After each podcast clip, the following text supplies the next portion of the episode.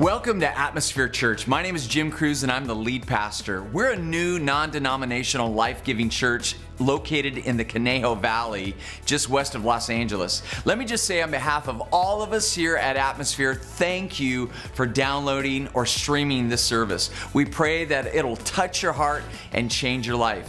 In addition to bringing you today's service, we want to make ourselves available to you in any way we can. Please leave a comment if you need prayer or if you want to speak with one of our leaders in any struggle that you may be facing right now. We will be sure to respond to anything you need in your life. Here at Atmosphere, we believe that we should never forsake the gathering together with other believers. Don't use this recorded service as your church experience. Get involved in the local church to the extent that the people there know you by name. If you live in the Southern California area, we would love to invite you to be a part of our community. For more information about our church, go to our official webpage at atmosphere dot church. Finally, there's a lot of man hours that are put behind making services and resources like this available that are meant to help you grow and develop as a disciple of Jesus Christ. So if this service and our other resources bless you, would you consider giving back to Atmosphere Church to support not just these things, but to also support the creation of even more resources for you and really for others who are also desiring to grow in their faith. To make a financial donation, simply click on the link on our site that says donate, and your gift of any amount is greatly appreciated. Remember, when you give to Atmosphere Church, you're actually giving through Atmosphere to change lives in our church, in our city, and literally around the world. We've already prayed for you that today's message would speak directly to your heart and empower you to live the life that God has called you to live. Enjoy the service. So we're in a series called Summer in the Psalms because we feel like this summer we wanted to just really unpack some of these psalms that we've been quoting forever, that we've went to Hobby Lobby and we bought a coffee mug with, you know, with verses on them. And, and, and so we really want to spend some time going over these psalms. And today we're covering Psalm forty-six. So if you have your Bible, you can open up to Psalm forty-six. It's eleven verses. And if you're new to our church, you're new to this series, just to let you know, the, the book of Psalms is right in the middle of the Bible. And most of them were meant to be put to music. And, and so we are familiar with music. We're familiar with songs, but we don't read Psalms like songs very often. And, and it's important to kind of keep that in mind as we're kind of unpacking this, because more than just the, the theology behind this, there, there's just this this hope and this comfort and, and this love that you, you can just see oozing out all these psalms. And of all the one hundred fifty psalms that we know of in our Bibles, Psalm forty-six, to me personally, is probably one of the most encouraging, hope-filled chapters in the whole book of Psalms. And so I can't wait to share it with you and say, why did you play that crazy video about being distracted? Because here's the idea behind Psalm forty-six. We must experience God in our lives for us to be filled with hope that the trouble that we're in right now is less than the greatness of the God that is moving in our lives. And this is what the whole psalm is based upon. And, and so I don't know how many of you have had a week filled with distractions. I don't know if your cell phone has gotten you in trouble, like some of those videos, that woman uh, that gets twisted around on a phone call. That was hilarious. I'm sorry. Um, but you don't necessarily need a cell phone to be distracted, right? I mean, it could just be a busy schedule. It, it could be just that you just have naturally attention deficit disorder, which is a real thing. And I've never been diagnosed with it, but I think I have it a little bit. And I get distracted really easily. Squirrel! You know, that's just that. I, I have that tendency. And I'll never forget seventh grade, not just because it was the seventh grade and it's the most awkward time of any child uh, development. But in seventh grade, I had a horrible, embarrassing moment because, you know, I was on my way to lunch. I was going to get my bicycle and ride my bicycle home for lunch. And so the bell rang, and I'm just beelining it to my bicycle, right? My B M X bike. I'm going out there, and it's way off the beaten path. And so I glance over, and, and I see all the other kids that are just kind of milling around. They got out of their class, and they're heading out. And I, and I see what appears to be my friend, and they're with another group, and I'm like, hey, what are they doing for lunch? And, I, and I'm thinking about them, but I'm continuing to walk. Bad idea. Because right on the path of the bike rack are all these volleyball poles without nets, with hooks that are sticking out of the pole. And so little Jimmy is walking to the bike rack, and a hook from one of these volleyball poles catches my forehead. I mean, I saw the Tweety Bird flying around my head like those cartoons, man. I was like, whoa, what just happened? I didn't black out, but I was like, oh, that, that you know, did anybody see, right? Seventh grader, did anybody see? I'm like, okay, I'm cool, I'm cool, you know. And so I just keep walking, and then I'm like, man, why am I sweating? And I wipe my forehead, and my hand is covered in blood. And then when I did that, I don't know what I did, but it just started pouring blood. I look like some kind of a horror movie, and I'm like, well, do I just keep going to my bike? You know, this is a lot to process as a twelve-year-old. So I go, no, I better go to the office. And so now I'm far from the office, so I have to walk all the way where all these kids are now, and my head is gushing blood. And so I'm walking going, I hope nobody notices, and everyone's like, oh, get away from the bloody boy. It's embarrassing. But I was like, wow, just if I had just paid attention where I was going, none of this would be happening right now. And there are a lot of things that come in our life that can leave us in big messes if we allow distraction to get the best of us. And I, I believe that just like God has a plan for your life, the devil also has a plan for your life. And, and his playbook is not real thick. He doesn't, he doesn't need to run a, a lot of plays against your life. He just needs to run the plays he does really, really well to execute. And one of the places he runs, I'm convinced, is distraction.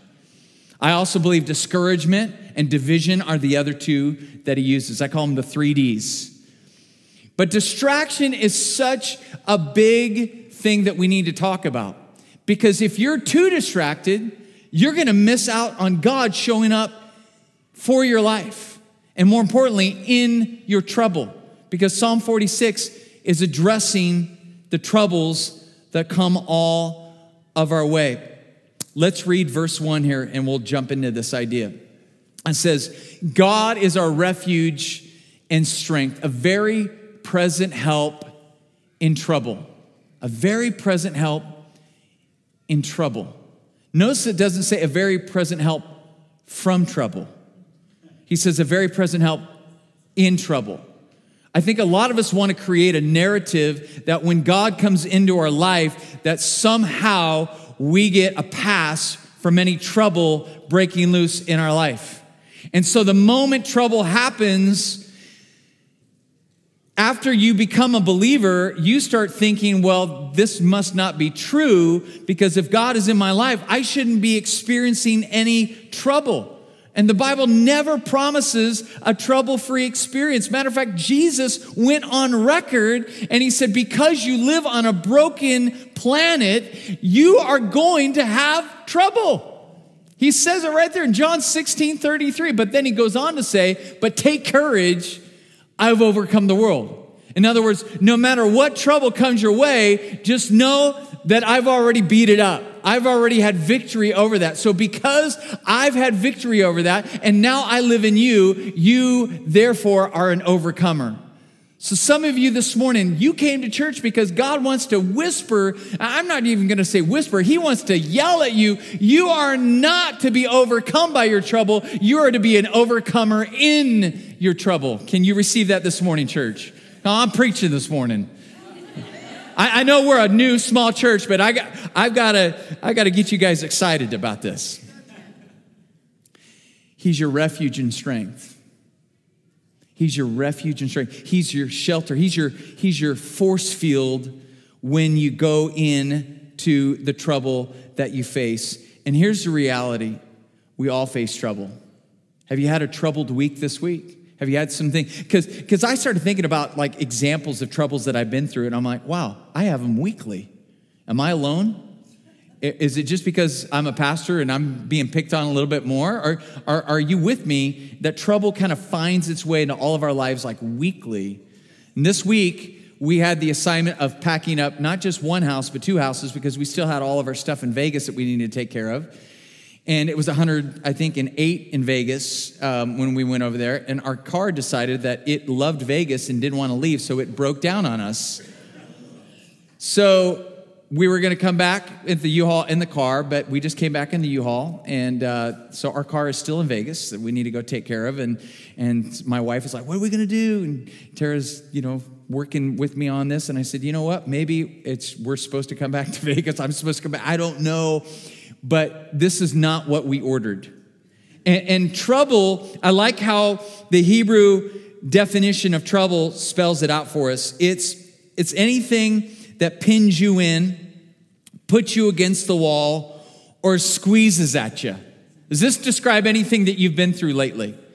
So I haven't had a trouble this week. I've had a trouble all year. I mean, this describes my year. It, it, it goes on to say anything that creates any kind of stress or anxiety could be, could be labeled as trouble. Has anything caused you some stress or some anxiety in your life this week? I, interesting that I, I pulled this stat up. This is the top seven things that stress out Americans the most. So th- this is where we find most of our trouble. In case you haven't figured out where your trouble has been coming from, let me be the one to be Captain Obvious for you, all right? Here, the first one is job pressure. And job pressure can come from just other coworkers and, and relationship conflict that you have with other coworkers, bosses that are jerk faces, right? That are, aren't treating you right. Or if you're the boss, it's employees that aren't doing what they're supposed to do. And just the demand.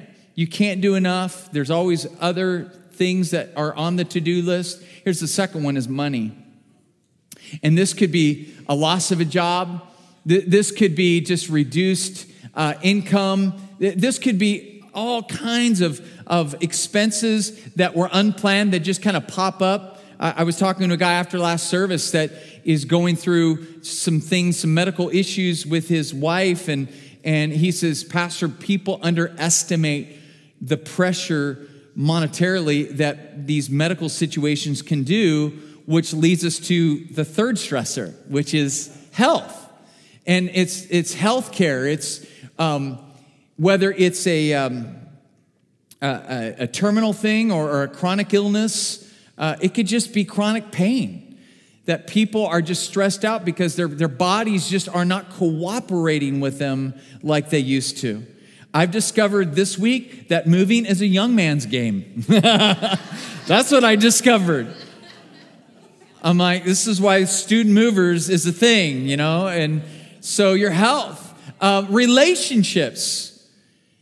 Now, if we were to be honest, most of our trouble's in this category. I'm sure there's trouble in the other area, but nothing will cause you to stress out more than a conflict in a relationship, whether it's with your spouse or a parent, a child, another sibling, even maybe somebody that you know from church.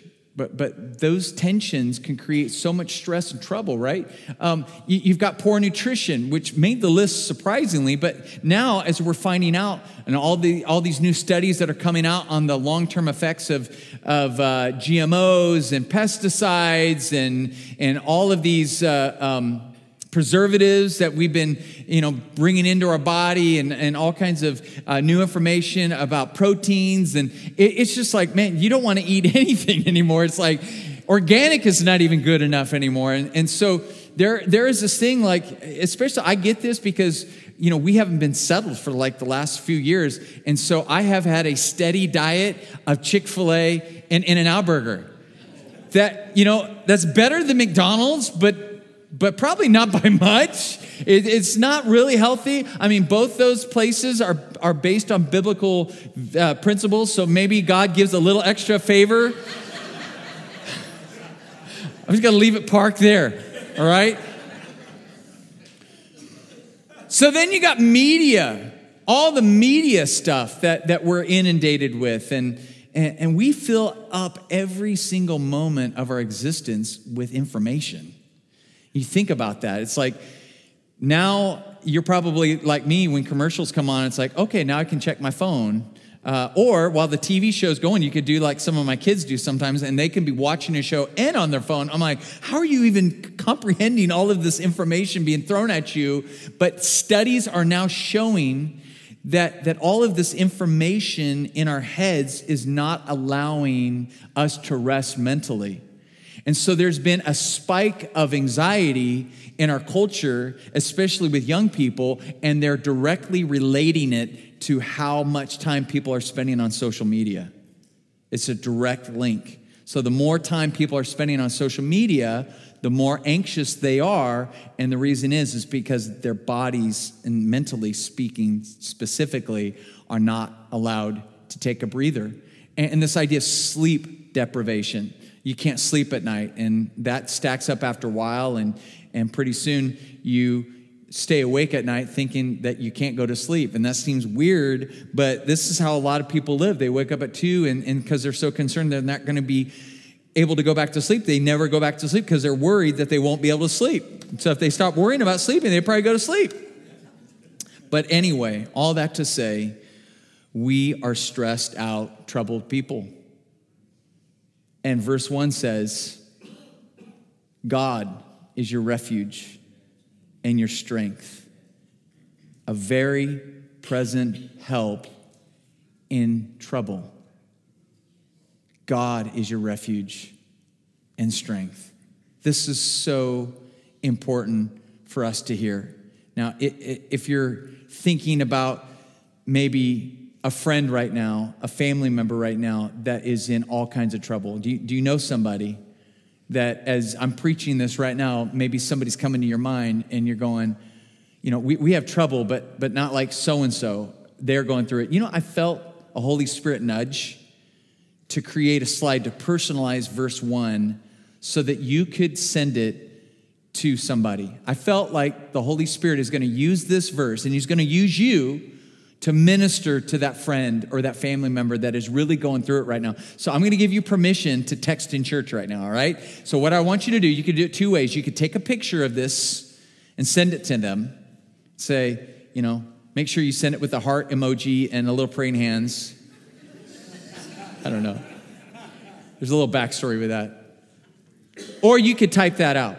But but I personalize this because sometimes we read scripture and we don't understand that that is for us. This is for you. It says, God is your refuge and your strength, a very present help in your trouble. So, somebody in your life needs to know that God is their solution to their trouble. He, he, he's not necessarily going to take them out of their trouble, but he wants to be with them in their trouble. So I encourage you to be obedient and send it to somebody. Maybe you think of a few people, and, and I want a God story from this. I want you to be able to email me or text me later and say, Pastor Jim, this is so cool that I did this in church because it came right at the right time. We love God stories around here at this, this new church, all right? I'm just telling you right now.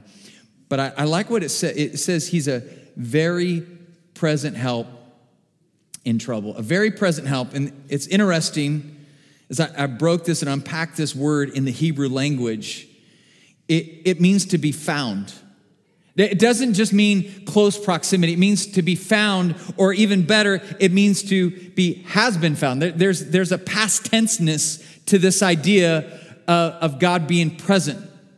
He, he has been found. In other words, there's history here. That there's been trouble before, and God showed up in the midst of the trouble and helped bring deliverance.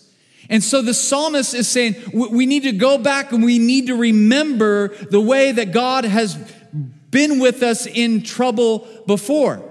Now, many historians and Bible scholars dedicate Psalm forty-six through forty-eight to King Hezekiah. In the history of Israel, there was a time in the nation's history that the kingdom was split into two kingdoms. You had a northern kingdom and a southern kingdom. The southern kingdom was called Judah. The northern kingdom was called Israel. And King Hezekiah was the king of the southern kingdom, the, the kingdom of Judah, whose capital was Jerusalem. And so King Hezekiah was a godly king. Matter of fact, as you read the story of the kings, especially the kings of Judah, he was, I believe, the most godly king Judah ever had in their history. A man of God. But he decided one day that all this tribute that he was given to the Assyrian Empire was too much. And so they were changing powers. And this new king named Sennacherib was coming into power. And he said, you know what? I'm, I'm tired of paying tribute. Like, there, our good hard-earned income is going to this empire that really we get no benefit from. So I'm, I'm cutting them off. Well, the king of Assyria didn't like that and said, nobody does that to me. And Assyria had already wiped out Israel. Israel was all in captivity. So the Assyrian army decided that, you know what, we are going to march on Judah, specifically on Jerusalem, and we're going to take the city. So King Sennacherib came himself with one hundred eighty-five thousand foot soldiers and said, I am taking this city. He had already taken about two hundred thousand of the civilians captive, and he was about ready to march into the city and completely devastate Jerusalem and take King Hezekiah as a captive. But you know what? He didn't think about Hezekiah praying. And Hezekiah being surrounded, literally surrounded by an enemy army that was ready to take them out, and knowing full well that if God did not intervene, he was in big trouble. Matter of fact, we read about this in Second Kings chapter nineteen. It says, they told Isaiah, who was the prophet during Hezekiah's reign, he says, this is what King Hezekiah says.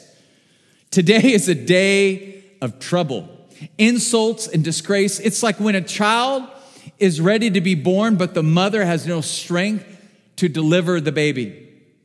He's like, we're out of gas. I don't know how many women here have actually had, you know, childbirth happened to your bodies, but you know, you get to that point. You know, Tara, my wife, had three babies, and it, just, it exhausts you. And so Hezekiah's like, I, I am in so much trouble. I, I don't even know what to do right now. There, there's nothing left in my tank that that I, I can do to help this situation out. Because he'd already tried to go to Egypt and have Egypt try to help him, and, and That that really made the king of Assyria mad, going, okay, now you're trying to pull in other people. Okay, I'm really going to double down, and I'm taking you out, dude. And so he sends this nasty note, this bullying note to Hezekiah. And he's like, I'm going to I'm going to take you out.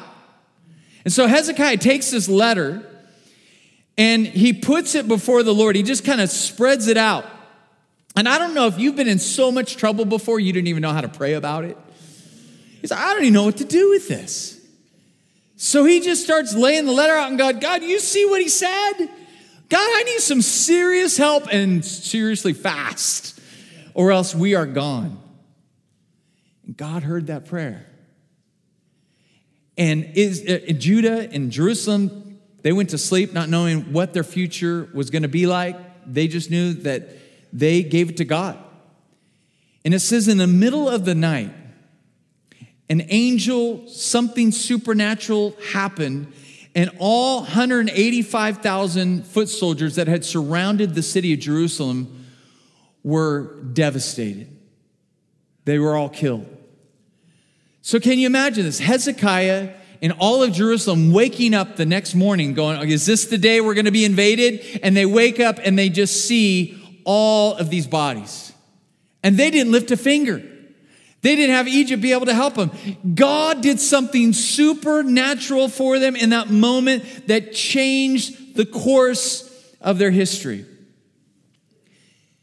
Remember, he's a very present help in trouble. He had proven himself. God had proven himself that no matter how many people surround your life to take you out, I am greater than those enemies.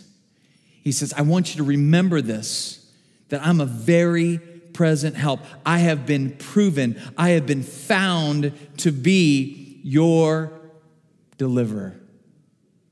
I am the overcomer. See, you, you need to understand, knowledge of the Bible is important. We need to know our Bibles. But what's even more important than knowledge is experience with God. So knowledge is important, but experience with God is essential. That you need to go back and you, you need to remember the times that God has shown up for you in your past trouble. And the reason he shows up and he delivers you is so that you will have faith to be able to move into your present trouble and know that the same God that delivered you before is going to be the God that delivers you again. You've got to know this. And Psalm forty-six is that gentle reminder going, hey, he's been found. He is a proven help for you. Don't forget this as you go through whatever it is that you're going through. And that was just verse one. Come on. Verse two and three, check this out. This is, therefore, we will not fear. Because we know that God is our refuge and strength and our very present help, he's been proven, we're not going to fear. Though the earth should change, though the mountains slip into the heart of the sea, though its waters roar and foam, though the mountains quake at its swelling pride, we're talking like major devastation to nature, that the earth is moving around us. It's quaking underneath us. And the psalmist is saying, God's got you. Don't worry about it. I don't know what happened the last time we had that earthquake here a couple weeks ago. I, I don't know. Maybe you got scared a little bit going, what's going to happen? But here is what we know, that God is greater than anything that we'll ever face. And that even though a lot of things can happen to us on this planet, and a lot of things do happen to people, that because of what Jesus Christ has done for us, we have the promise of heaven. And not just when we die, but we have the promise of heaven while we live.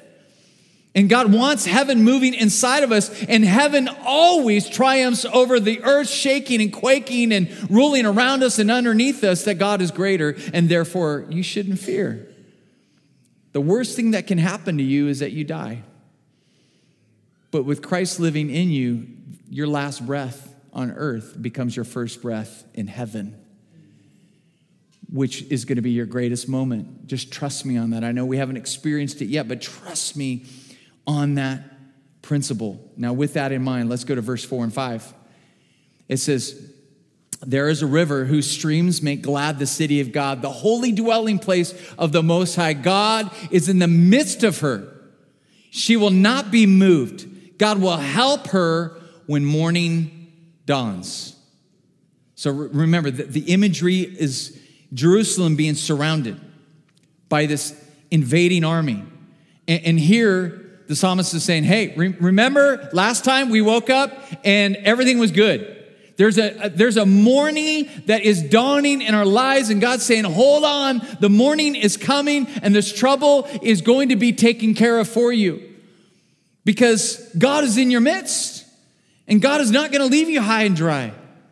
This reminds me of a story that involves Jesus and his disciples. So Jesus was doing a lot of miracles, and the Gospel of Mark chapter four talks about this time that Jesus was doing ministry on one side of the Sea of Galilee, and he needed to get to the other side of the Sea of Galilee, so they did this by boat.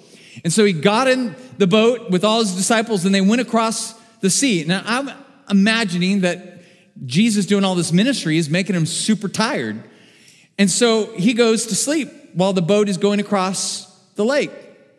And while the boat is going across this lake, a big old storm erupts. The winds start moving. The waves start pouring into the boat. And it was so nasty that the disciples, who were fishermen, most of them, they knew the sea, and they were like, we're in big trouble. We're going to probably die.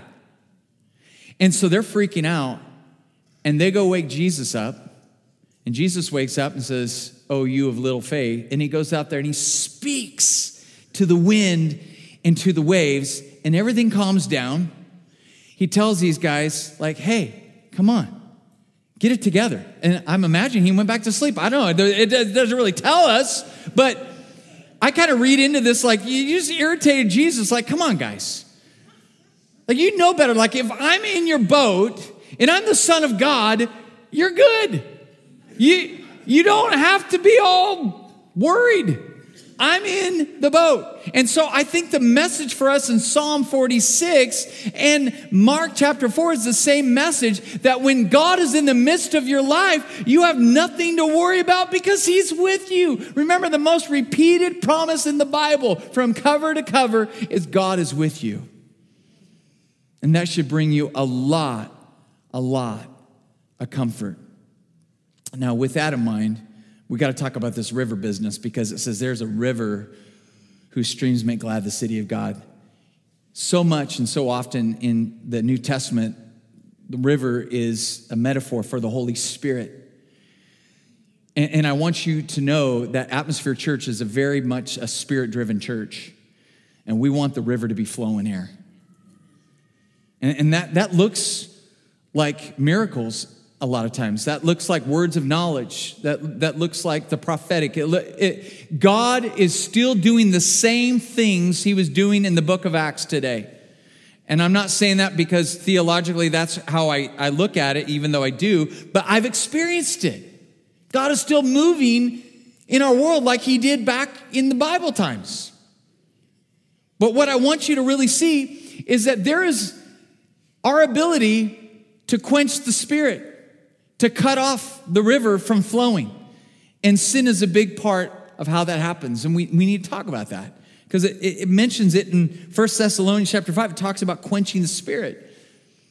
And I don't know how many of you have ever been like watering your garden or maybe washing your car, and, and you have that hose, that nasty hose, and you pull it and it just like, it just kinks, and you're just like super irritating, right? You're just like, come on, man. And you're shaking the hose. Am I the only one doing that? Come on, man. It's going to fix it. And then all of a sudden you get the kink out and you're like, all right, cool. You know, it's flowing again. So I, I want you to know that your lifestyle can kink the hose.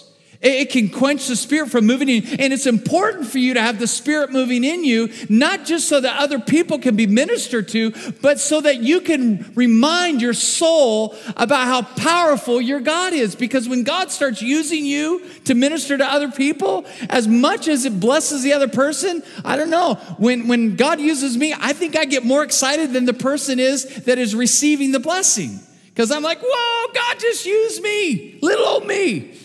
Sinful old me. It's just like, this is amazing. So don't quench the Spirit. Let the river flow. It's an old Vineyard song, isn't it, Phil? Let the river flow. Okay, I'm not a singer. Verses seven and eleven. Same verse, repeated twice, like any good song will do. We'll throw up the chorus a couple times to really give you the significance of the song.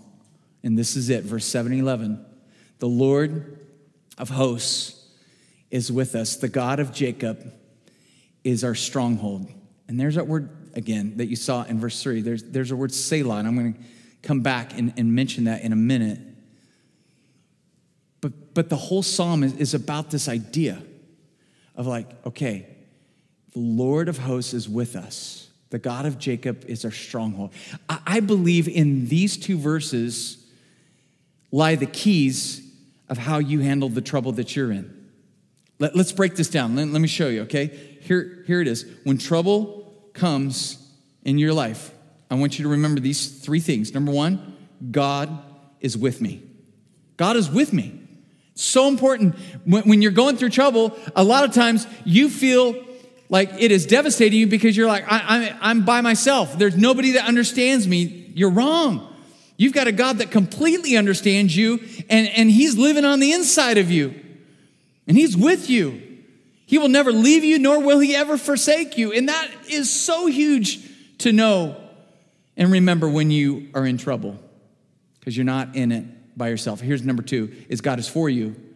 And I, and I love how this verse uses God of Jacob instead of God of Israel, and there's significance in my mind to that.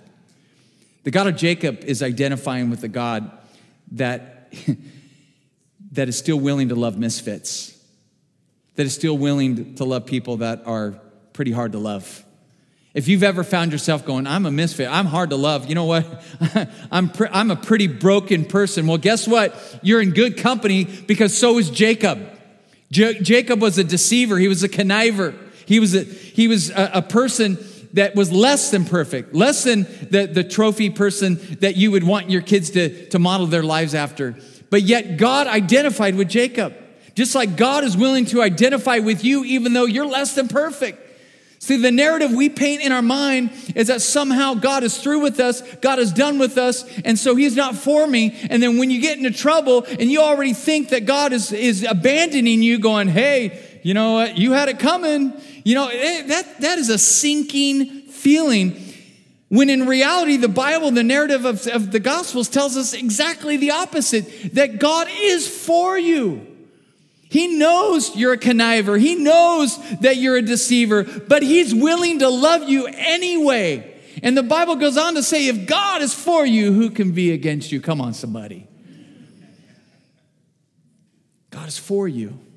Here's the third thing you need to remember from this, that God has the high ground. It's interesting that this is a different word in the Hebrew language than the word that we saw in verse one. That word is refuge. Here, here it is, stronghold.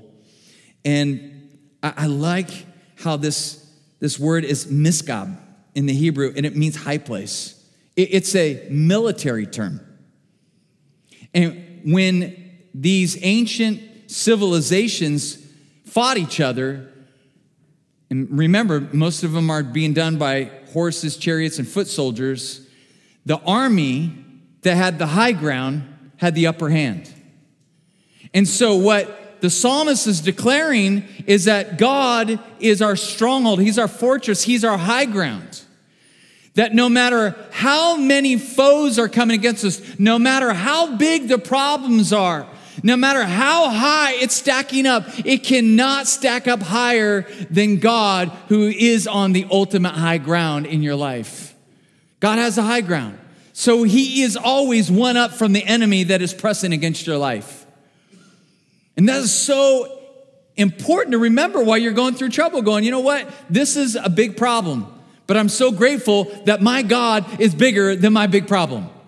Can you receive that this morning? My God is greater than this great thing that is coming against my life. It's important to know this. Now, verse ten, here's the Hobby Lobby poster coffee cup verse that you've all seen, I'm sure. Be still and know that I'm God. I will be honored by every nation, and I will be honored throughout the world. Now, the New American Standard uses the word cease striving. And, and, and as cool as that sounds, just be still and know that I'm God. It's like, chill, bro. Chill out. It's not, it's not chill out, bro. This is a, hey, control freak, put your hands to your side and let God have the control. This, this is a rebuke.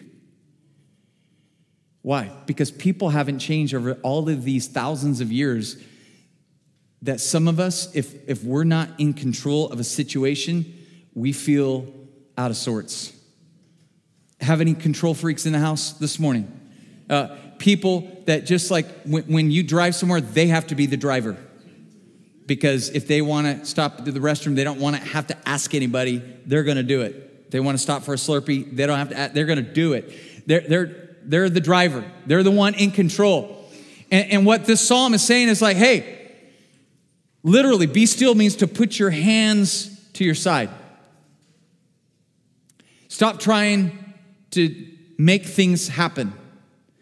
And Hezekiah was trying to make things happen. He was trying to get the king, the Pharaoh, to help him take care of Assyria. He, he was taking matters in his own hands, saying, okay, if I got an enemy that's greater than me, I need to get another person as my ally, and so together we'll be greater than the enemy. He was handling this on a logical side of, of how you deal with this, and God's like, no, let me handle this.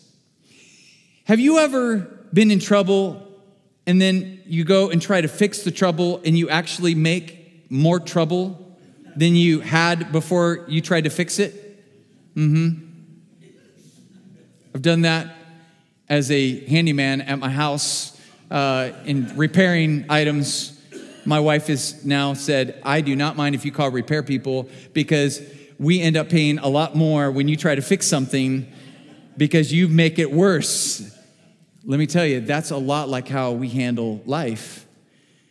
There's so many times in, early in my even my relationship with God where I knew what I needed to say or do to fix something, and I indirectly made it worse. You know, when there's a fire brewing, you know, you want to put water on it and, and put it out, and then I inadvertently would put gasoline on it and make it worse. And I'm like, what happened? God's saying, you don't have my wisdom. You, you need to let me handle this battle. You, you need to cease striving. You need to be still. Like, like we would talk to our preschooler that is really antsy in a situation. Be still. God's saying, I've got this. Quit, quit trying to meddle because you're actually making it worse. I'll never forget this moment as a pastor where this, this whole idea was, was really clear to me. There was a situation in the church. There was a man that had been involved with our church community, and it, he, it was a very bad situation. I'll, I'll leave it there. And as the pastor, as the leader, because it was involving other church people, I had to be kind of like the dad. And I had to handle this situation, and I knew I had to handle this situation, but I knew enough to know that once I confronted this, that it was going to possibly make another mess, and that people may get the wrong story, and it might blow up, and the church could divide. I mean, we've we've all heard stories like this before, and so I, I like knew what I was going to say. I knew I was going to do it. I was going to execute it. This was going to be, and then I was praying about it one morning, and the Lord said, it's mine. It's mine. And I go, but God, I know what to do. I, you know, I, I've been doing this long enough. And he's like, Jim, put your hands down. Be still. I got you. You need to back off. You need to give me some time. So I did. But I was ready, man, because I was getting kind of mad at this guy. I was like, man, I, I know exactly what I want to tell him, you know, in Jesus' name. I knew what I was going to do. I had the whole speech already written in my head. The Lord said, stop it. So I let a week go by. And all of a sudden, out of nowhere, I was praying about it. This guy apologizes to me and a bunch of other people and completely repented and reconciled everything. And I was like, wow. I was, I was so ready to just get in there and just fix it. But the Lord already was fixing this man's heart when I didn't even see it. See, we got to understand something, that the Lord can do more while you're sleeping than what you can do while you're wide awake. Think about that. All of those foot soldiers were taken out while everybody was asleep. God can do more while you're sleeping than you could ever do while you're awake. He's got you, but you got to be still. You got to cease striving, because honestly, you're not in control. That's a mirage, baby. That is a mirage. You're not in control of anything. God is. So it's time to hand the control over to the one who controls everything. And it says, be still, know. That word know is yada in the Hebrew. It means to perceive or to discover, and know that he's God. Here's the distraction part. This is this is the distraction, that God is up to doing amazing things in your life right now, and you're so distracted you're not even connecting the dots. And that's the plan of the enemy, because you can't see God at work in your trouble. You're going to get discouraged, which leads to the other D. So it starts with distraction, moves into discouragement, and then possibly even division, and all, you got all three things flying at you. But you got you got to perceive, you got to discover. And this is where that word Selah, remember I mentioned that word earlier? This is where the Selah moment comes. Three times in Psalm forty-six it mentions this word Selah. And it's a mysterious word. Even, even Hebrew scholars are like, we we really, we're kind of like stunned by this word. We, we don't really know the significance of this word. But many scholars believe it's connected to another word that they do know the meaning of, and it's the word Salah. It's a lot like Selah, but it's Salah. And Salah is a Hebrew expression for pausing and thinking about something. So it kind of makes sense in a song that you would be singing and you have these Selah moments where you just like pause and you're just like, okay, what is the Lord doing right now in this moment? And it's in the Selah moments that we start perceiving and discovering the ways that God is moving in the midst of our trouble. That he's there, but we're so busy and preoccupied, we're not even seeing him. Sociologists said it started with our Iron Age, and then Iron Age moved to the Industrial Age. The Industrial Age moved to the uh, Information Age, and, and now we're into a whole brand new age of distraction. An age where we're so full of information that we can't even think straight. It reminds me of Jacob. In Genesis, he was having a dream, and God met him in the dream. And, and this is so, I, I believe this is so true for all of us. It says, surely the Lord is in this place, and I wasn't even aware of it. You, you could be so distracted that you don't even perceive or discover the way that God is moving in the midst of your situation. What I believe Psalm forty-six gives us an opportunity to do is practice the discipline of Selah. Practice the discipline of pausing our lives, slowing our lives down, and really allowing some clarity of how God is moving in our midst. And I believe as we have more Selah moments in our life, we're going to start seeing God move in our life, which is going to encourage our faith, which is going to help us not be stressed out, which is going to help us com- completely conquer the fear that wants to control our lives. It all comes down to this Selah. There's something, even that saying that word Selah, it's just like, ah, God wants to fill our lives more with awe than distraction. Hey, thank you for tuning in today to another message from Atmosphere Church. If this message has spoken to your heart, would you take a moment and share it with your friends? You can connect with us on YouTube, iTunes Podcast, Facebook, Twitter, and even on Instagram. Simply do a search for Atmosphere Church through these various platforms and click either the follow or subscribe buttons. It's another great way for us to be able to stay connected with you. And until next time, we pray you'll keep the faith, spread the hope, and live the love. God bless you.